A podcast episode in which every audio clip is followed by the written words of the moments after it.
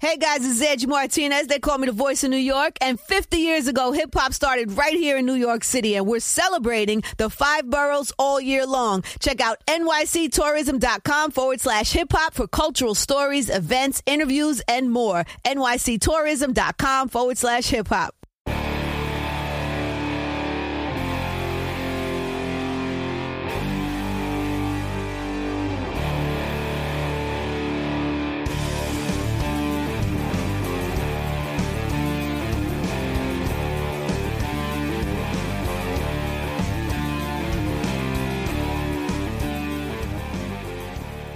What's up, everyone? This is the Go Long Podcast. Thank you so much for downloading, making this podcast a part of your life. I'm Tyler Dunn, the founder of Go Long at golongtd.com. Just wrapping up a trip here in the beautiful Midwest. Hung out with the Minnesota Vikings for a few days, so you can be on the lookout for a, a ton of Vikings coverage in the coming weeks, really months. It's a really interesting team. In, in the meantime, I just had an idea. I thought it'd be great if we could somehow, you know, incorporate the podcast with what's going on over at the newsletter. So we've got a lot of features and profiles in the written form at the at the newsletter, and let's tease it a little bit. I, I just want to share some of the audio clips from the interviews, from the stories that I have over at Go Long here in the podcast to give everybody a feel for what's going on. If you'd like to subscribe, so uh, today, Friday, June third, we have a story on Michael Carter second with the New York Jets. So the Jets, another really interesting team this offseason. You know, I think they've always kind of gone for that flashy signing, that flashy head coach hire, um, drafting high, year in, year out a lot of losing, but it just feels like there might be some tangible progress this time around. I mean, in the same draft, I don't think it's hyperbolic to suggest that GM D- Joe Douglas might have found a number one corner, a number one running back, a number one receiver, and a number one edge rusher all in the same draft. And that's kind of how they're building this time around. It, it's careful, it's calculating, and it all kind of boils down to whether or not Zach Wilson's any good, which we don't we don't know yet. Quarterback is so important, and we don't know what directions that, that's going to go. But I think a collection of guys like Michael Carter II is what could really lead the Jets back to relevancy. And and you might be thinking of Michael Carter, the running back. No, we're talking about Michael Carter, the slot corner on defense. He's he's tough. Um, he you know, he, he didn't really give up any big plays on a defense that gave up a ton of big plays. The Jets finished dead last in points allowed, yards allowed. First time that's happened in franchise history since 1975. And for those keeping track at home, Gerald Ford was our president then. So please check out the full story uh, at Go Long. I think you'll enjoy it. Uh, chatted with Michael Carter II for a long time. He's he's a quiet guy. He's a humble guy, but really if they're gonna if they're gonna quote unquote flip the division like he hopes they do it's gonna take a lot of guys like him just guys who bust ass and work hard and clock in clock out it's not necessarily you know giving to the key to the city or or inking you know the Ndamukong Suh to the huge contract the dolphins did once upon a time it's it, it's guys like this so uh, here on the podcast i'm going to share a, a few of his thoughts on some various topics. And like I said, for the full story, you can just head over to Go Long.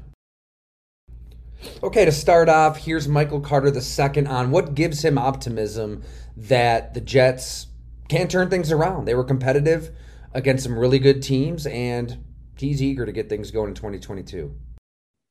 Um, definitely what I think the you know the culture that we kind of set the foundation to build as far as um, you know, last season was solid and the whole new staff coming in and then now um, you know, with the youth we had as a whole team, you know, guys got that a little bit, just a, a year more of experience. You know, all the rookies aren't rookies anymore. Well, we technically are, but until the, I think like three games into the season or something like that. But uh, you know, just having that a little bit of that experience of what it's like, and also like you know what it takes to to win games, and it's it's always you know those those the inches, um, the inches matter, and those details. You know, being off, um, you know that's how games are won and lost. So um, definitely optimistic about you know how we build the the culture up and how solid and, and everybody built the culture up for us last season. Um, and then just the experience coming back of guys, you know, just being hungry and wanting to be that group that, um, you know, just flips everything around and being the, the, um, you know, the, I don't know the word, I guess like the stepping stones to making this thing great. Um, and I feel like, uh, you know, everybody on the team, you know, is is hungry to do that. So it was it was awesome to see everybody and see everybody's um, you know, everybody's kind of got the same mindset of attacking, you know, every single day and attacking um every day, you know, leading up to the season and then, you know, dominating that aspect too. All right. And then we also got into his upbringing a little bit. Uh, he had a grandmother who battled ALS and passed when he was about eight years old. And then later on, when Michael Carter II entered the eighth grade, his father put a poster up on his bedroom door, the basement door, with a few words that still resonate to this day. So uh, here's Michael Carter second on that pivotal moment, eighth grade, when he really got into football and really got into committing himself to the sport and putting in the work that's necessary the opportunity, I guess, of embracing that role of, you know, hopefully being a, a core guy going forward in the future.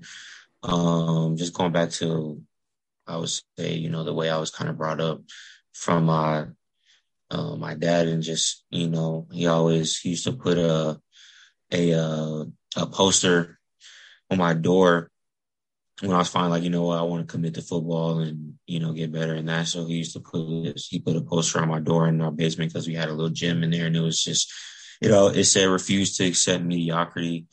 And, you know, I kind of lived, tried to live by that, um, you know, ever since then. This is probably like eighth grade or something like that. Um, and so just refusing to accept mediocrity always, you know, never being complacent and, and happy with where you are because there's always room for improvement. Um, you know, being able to be coachable, um, because you know you can always get better. Uh, so, and then I think just being it's interesting because you know I've always been a a more reserved type of person, but the the higher up I've gone like from high school and into college, and then my senior year, I was a team captain, and and kind of continuing to break out of that shell and be one who's the voice for those who are, you know, behind me and in front of me as well, and being able to speak up for, you know, a, lot of people.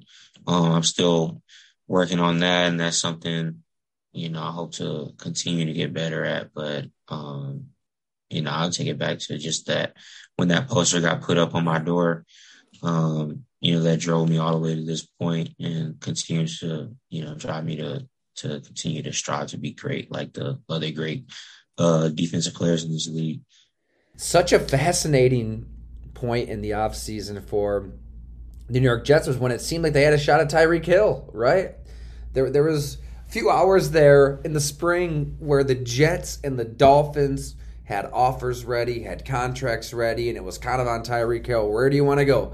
Miami or New York? The Chiefs are going to send you to one or the other. And he obviously went to the Miami Dolphins, not the New York Jets. The Jets recovered pretty nicely. Garrett Wilson could be a stud out of Ohio State, getting him in the first round, but Tyreek Hill is Tyreek Hill. So, what is going through Michael Carter II's head? when he's kind of watching the same Twitter updates that all of us are watching, and he thinks, wow, Tyreek Hill might be my teammate. I might be facing Tyreek Hill day in and day out of practice. Two, crap, I have to face Tyreek Hill twice a year as an opponent in the slot where he likes to operate. I asked him that question. Here's what he said. You know, I think the day, the day of when we heard, okay, like what I think whatever was happening, you know, it might have been unhappy or, you know, some things broke down with Kansas City. and then we were in the mix or whatever. I was like, man, I hope we get him for the you know the fact he's a he's a beast. You know, um, I mean I can't knock him. He's a great wide receiver, one of the best wide receivers in the league. Um, what he can add to a team is is crazy. Um, just with the speed, his contested catchability, and all those things he offers and brings to the team. Um, but you know, he ended up going to uh, Miami, you know, I was like, dang, well, I wish we got him, but you know, you know, it is what it is, and you know, we're we're in the NFL, so we got to cover the top guys and uh, you know, tackle the top guys and things like that. So you know, we're opponents, and and I'm looking forward to all the all the games and the matchups and and and everything that's gonna happen this season with every team we play. Um, I feel like we're motivated, and it's gonna be, you know, it's definitely gonna be a challenge. You know, that's a that's a fast team they got down here right now. Um, but you know, our coaches are great, and you know, we're gonna have a plan, and now and then it'll be up to us to execute that plan. And uh, you know, I feel good about where we're headed. I'm looking forward to, you know, everybody we match up against this season, and I mean, that's how you get, you know, that's how you, you make a name for yourself. You you know, covering Tyreek Hill, Stefon Diggs, and you know all the guys, Jaylen Waddle, all the guys we got in this division.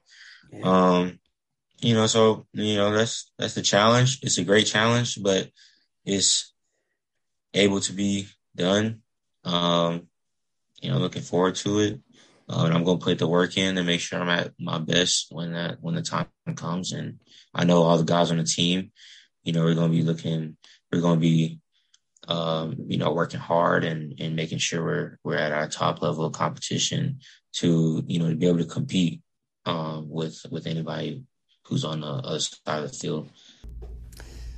And of course, we had to discuss his quarterback. That's what the sport all boils down to. If you've got the quarterback, you've got a shot, even in the AFC. If not, Godspeed surviving the season with your sanity in check. So Zach Wilson, he can go either way.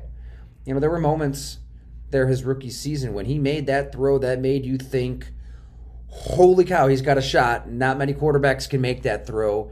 He also only threw nine touchdowns in 13 games, was sacked 44 times, and completed 55% of his passes. Here's what Michael Carter II had to say. Zach's really, you know, he's a humble guy and, and personable and approachable and, you know, humble and hungry for sure. I feel like he's definitely one of the hardest workers. Um, he's diligent and he knows what he expects out of himself. Obviously, he knows what other people expect of him because, you know, you got high expectations being Zach Wilson, but I think he has higher expectations for himself. And that's only propelled him to get better every week and um, is going to keep propelling him to, um, you know, be a, a, a, you know, a Super Bowl quarterback and all the things that we know he can be for the team. You know, so that's awesome. Great quarterback. Um, you know, can't wait to compete against him and, and him make us better and we make him better. And then, you know, we go out and win games together. Alrighty, for the full story, be sure to head on over to golongtd.com or, or check your emails if you do subscribe. It's in there as you listen to this, I'd imagine. Uh, really enjoyed getting to know Michael Carter II, the New York Jets. And for that other New York team, the Giants, we're going to get back to them very soon. Uh, have been talking to folks about their first round pick. I should say they're one of their first round picks, right? Kayvon Thibodeaux. Did they get the best player in the draft? Maybe at five overall. It was a risk. It was a gamble. Um, some teams might have saw a red flag there. The Giants most certainly did not. So uh, we're going to get into that a little bit to go along and have some really big plans for for down the line. So thank you everybody for listening. Uh, be sure to share with a friend. That's how we get this thing to grow. And if this is something you enjoyed, let me know. Uh, I'll definitely keep doing it just to try to, you know, cross pollinate the newsletter and the podcast best we can. Thank you so much. And also, mailbag questions. Be sure to shoot that shoot those mailbag questions on over to golongtd at gmail.com. I'll get to those uh, next week or the week after as well. Thanks, everyone.